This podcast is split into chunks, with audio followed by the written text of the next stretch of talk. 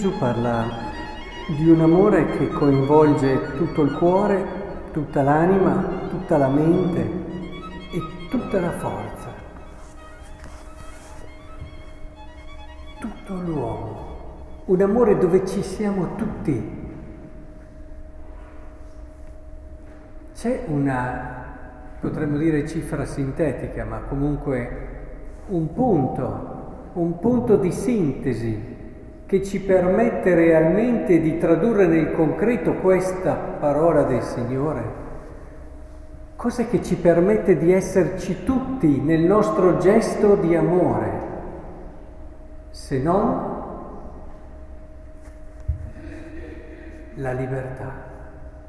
Sì, la cifra sintetica di queste parole di Gesù è la libertà. È come se ci dicesse ama nella libertà allora ci sarai tutto. Ci sarà tutta la tua mente, ci sarà tutto il tuo cuore, ci sarà tutta la tua anima, ci sarà tutta la tua forza.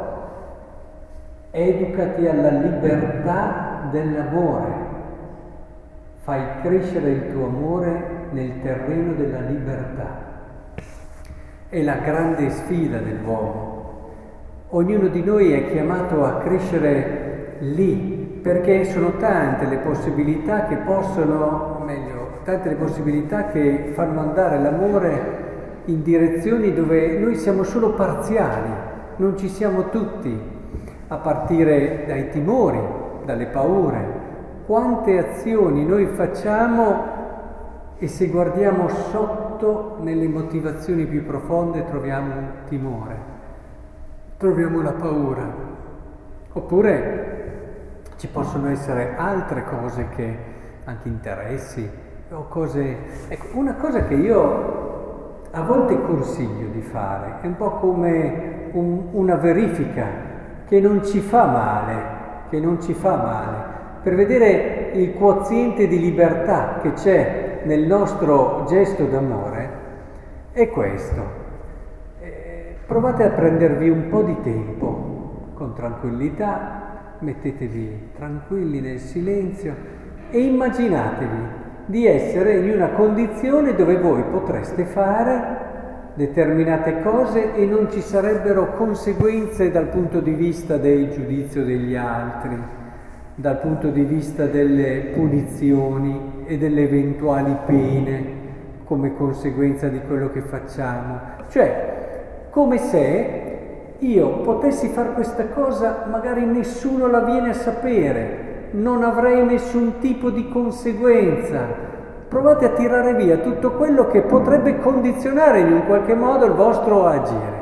La faremmo lo stesso? La faremmo lo stesso? Io provo a pensare ad esempio certe persone, facciamo un esempio molto concreto, ci sono dei volontari che sono molto attivi, si impegnano, poi arriva il momento in cui cominciano a sentire un po' di crisi di motivazione. E non hanno più la spinta di prima. Allora vengono, magari cerchi di capire che cosa può essere successo, che cosa è scattato. E magari scavando, molte volte mi è capitato di cogliere che era venuto a meno magari il riconoscimento per quello che facevano da parte della comunità eh, non c'era più quel, quella, quel dirti bravo magari in tante forme, in tanti modi, quel riconoscere quello che tu stavi facendo. Oppure in altri casi mi sono accorto che questa crisi di motivazione era dovuta al fatto che erano legati al, al fatto che si dovesse fare come proprio volevano loro in tutto, che non era una questione di coscienza, era proprio una questione che o si fa così oppure io perdo lo stimolo, io perdo il modo, era troppo legato a sé, al proprio modo, non nelle cose sostanziali.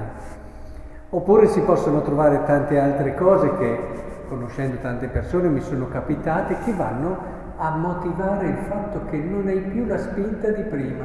E allora ti chiedi, oh però, se nessuno vedesse il servizio che faccio, se nessuno mi dicesse bravo per il servizio che faccio, se non avessi neanche la ricompensa da parte di Dio per il servizio che faccio, Se non ci fosse il paradiso per il servizio che faccio, ma lo farei lo stesso?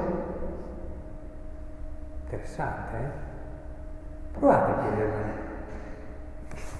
Una delle cose che mi ha sempre colpito del santo curato d'Ars è che quando arrivò alla fine della sua vita disse eh, se adesso, oh, lui era uno che, intendiamoci, ha rinunciato a tutto, ma non solo perché era povero e ha scelto di essere povero, ma perché dormiva pochissimo e si sacrificava, faceva penitenza per i suoi parrocchiani, si digiunava, faceva una vita molto pesante.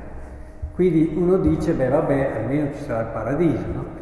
E la cosa che mi ha colpito è che quando arrivò verso la fine della vita, dopo anni e anni dove viveva così, disse, se adesso mi dicessero che non c'è il paradiso, bah, sarei contento lo stesso, perché ho fatto una gran bella vita. E uno dice, gran bella vita, fosse andato alle Baleari, fosse andato in crociera, fosse andato...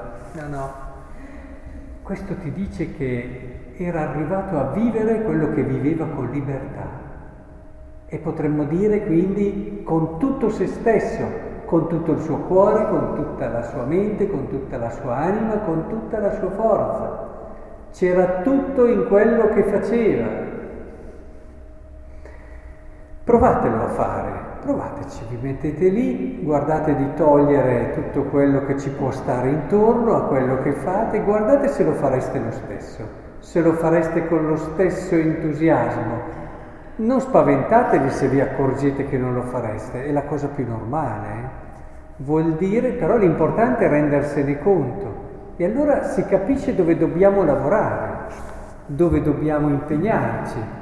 Questo ci aiuterà a crescere in quella, in quella profondità, ma che allo stesso tempo è verità, in quel anche umano, perché questo fa crescere il nostro essere persone, esseri umani, e, e ci darà sempre quello spirito di pienezza a cui siamo chiamati.